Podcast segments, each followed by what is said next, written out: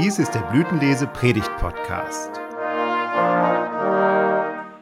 Details zum Thema dieser Folge und wer für sie redet, finden Sie in der dazugehörigen Beschreibung.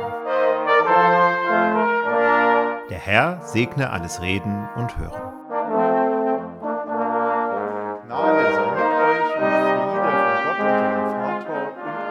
Jesus Christus. Zur Predigt heute leitet uns ein Abschnitt aus Philipper 4. Der Apostel Paulus schreibt, Freut euch in dem Herrn alle Wege und abermals sage ich, freuet euch. Eure Güte lasst kund sein allen Menschen. Der Herr ist nahe. Sorgt euch um nichts sondern in allen Dingen lasst eure Bitten in Gebet und Flehen mit Danksagung vor Gott kund werden. Und der Friede Gottes, der höher ist als alle Vernunft, wird eure Herzen und Sinne in Christus Jesus bewahren. Nun schenke uns Gott ein offenes Herz für sein Wort und sein Wort ins Herz. Amen. Liebe Gemeinde, im Wörterbuch halten die Worte alljährlich eine große Konferenz. Man erzählt, begrüßt die neugeborenen Worte und gedenkt derer, die ins Reich der Vergangenheit verschieden. Als die Worte wieder einmal beisammen waren, fiel es der Aufmerksamkeit auf, dass ihre Freundin die Freude ganz blass und schmal geworden war. Du siehst aber schlecht aus, meine Liebe. Ja, mir geht's auch nicht gut, seufzte die Freude und erzählte, dass sie von vier bösen Wortwichten übel geplagt wurde. Hektik zog Freude immer wieder an den Haaren, sodass ihr die Tränen in die Augen stürzten. Der Kumpel von Hektik war der Streit. Er nistete sich hinterhältig in Wohnzimmer und Büros ein. Heute beschimpfte er die Freude mit unflätigen Worten.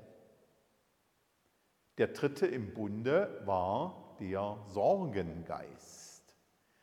Er verstand sich darauf, die Lasten des Lebens und die einzelnen Päckchen der je kommenden Tage zusammen in einen Rucksack zu packen. Obendrauf legte er einfach zum Schur noch etliche große Sorgensteine von unlösbaren Problemen, die Klimaveränderungen etwa oder die Frage, wer wohl demnächst unsere Renten bezahlen solle und die Angst vorm Krieg. Gerade war er dabei, der Freude diesen Rucksack auf den Rücken zu schnallen. Langeweile, die vierte, spann gerade über Freude ein lähmendes Netz aus Unzufriedenheit, Fantasielosigkeit und Undank. Macht, dass ihr wegkommt, rief Aufmerksamkeit und nahm ihre Freundin schützend in die Arme. Die vier zogen sich maulend zurück. Mir ist so schlecht, klagte die Freude. Meine ganze Ausstrahlung ist dahin. Im Wörterbuch habe ich nach Stärkung gesucht. Urlaub und Gourmetküche halfen nur flüchtig. Die Freundschaft mit Spaß währte nur kurz. Er war mir einfach zu albern. Im Krankenhaus zuckte Gesundheit ratlos mit den Schultern. Mein Kreislauf und meine Verdauung, sei, Verdauung seien völlig in Ordnung. Ich suchte in meiner Heimat beim Buchstaben F, wo Familie und Freunde stand, aber auch Fernseher, Filzpantoffeln, Flaschenbier und Fußball sind da zu Hause. Aber je mehr ich mich selbst suchte, desto weniger fand ich mich. Dann zog ich mit der Du weißt ja immer etwas zu lauten, Fröhlichkeit zu Zeitvertreib. Es sind nette, aber flüchtige Gesellen. Sobald man sich an sie anlehnen will, kippen sie um. Was soll ich nur machen, liebste Freundin? Aufmerksamkeit streichelte der weinenden Freude übers Haar. Dann rief sie zwei kräftige und in Ehren ergraute Worte herbei. Darf ich dir vorstellen, meine Liebe, das sind Frömmigkeit und Gottvertrauen. Sie können dir helfen, wenn du willst. Nun war die Freude eine moderne Freude, konnte fließend Englisch und Französisch und diktierte die Einkaufszettel ins Smartphone. Also musterte sie die beiden misstrauisch.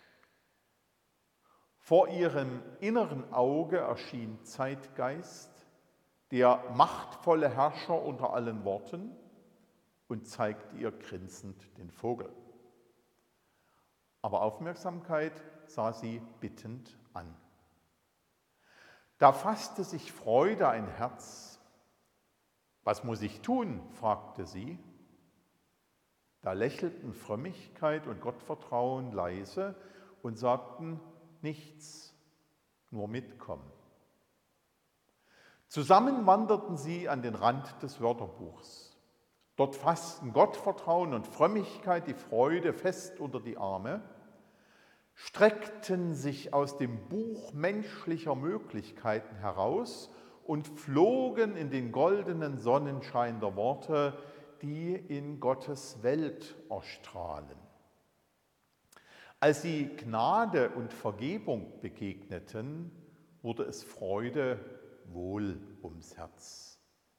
Die beiden hielten sich stets nahe bei Gottes Thron. Von Frömmigkeit geleitet traten sie ein in das Tor der Verheißungen Gottes, wo sie Zusagen Gottes lauschten, die sie tief erfreuten. Von den Sakramenten wurden sie sogar in die Gegenwart des Herrn Jesus Christus getragen. Aha, so ist das also, dachte Freude, wenn der Herr nahe ist und fühlte sich tief geborgen. Nie hätte sie gedacht, dass es solchen Frieden heute schon gibt. Aber der Herr ist und bleibt nahe. Liebe und Barmherzigkeit, die beiden Schwestern, umhüllten die Freude mit langen königlichen Gewändern, die alles verdeckten, was ihr an eigener Verlorenheit anhaftete. Freude spürte, wie ihre Ausstrahlung zurückkam und der Friede Gottes kehrte still in ihre Herzen ein. Er wurde ein Bruder und Vertrauter der Freude. Und als die Freude am Abend müde nach Hause kam, hatte sie viel gelernt, vor allem, dass Gottvertrauen und Frömmigkeit zwei absolut verlässliche Kameraden waren. Sie staunte, wie dynamisch und kräftig die beiden in ihrem Alter waren.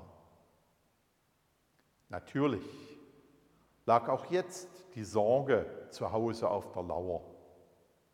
Aus einem Hinterhalt sprang sie Freude an und hatte ihr den Sorgenrucksack umgeschnallt, noch ehe sie recht begriff, was geschah.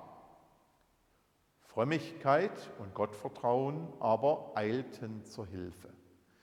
Sie riefen Aufmerksamkeit und Gebet und schleppten mit vereinten Kräften den Sorgenrucksack vor Gottes Thron. Gebet lehrte Freude, ein Gebet um Gelassenheit, wirksam gegen den Sorgenwicht. Herr, gib mir die Gelassenheit, Dinge hinzunehmen, die ich nicht ändern kann. Den Mut, Dinge zu ändern, die sich ändern lassen. Und gib mir die Weisheit, das eine von dem anderen zu unterscheiden. Wie gut es tut, alles, was man nicht ändern kann, bei Jesus abzulegen, dachte die Freude und konnte sich darüber so erfreuen, dass der Sorgengeist ganz, dass dem Sorgengeist ganz schlecht wurde.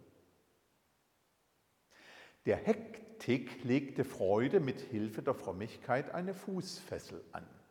So konnte das böse Wort wenigstens sonntags und bei den Abendandachten keine Unruhe mehr verbreiten. Langeweile ließ sich jetzt nur noch selten blicken. Freude hatte nämlich bei Güte gelernt, dass sozusagen nicht die, die Geschenke erfreuen, die man aus, sondern die man einpackt. So hatte sie stets alle Hände voll zu tun, sich selbst hier und da an andere wegzuschenken. Und das fand Langeweile so langweilig, dass sie sich andere Opfer suchte.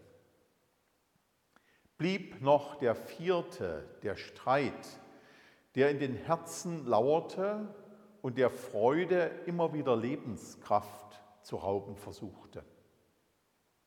Aber Freude hatte bemerkt, wie die Güte dem Streit viel Kraft rauben konnte so übte Freude nun täglich gütig und gelinde zu sein.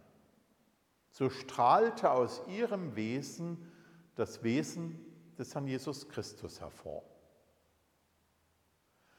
Von der sich entwickelnden Freundschaft zwischen Freude, Frömmigkeit und Gottvertrauen, Güte und Dankbarkeit wäre noch manches zu erzählen. Gemeinsam kämpften sie mit weit größeren Feinden, wenn diese durch das Wörterbuch fegten, dass die Fenster zufroren. Sie fochten tapfer mit Selbstmitleid, Sinnlosigkeit, Krankheit, ja mit Trauer und Tod. Und weil sie einander wärmten, erfror die Freude auch in kältesten Tagen nicht.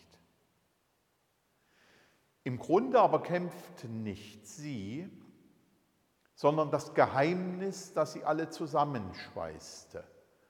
Und das lautete, der Herr ist nahe.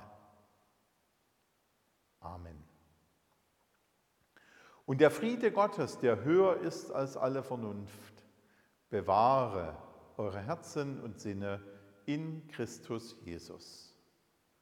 Amen.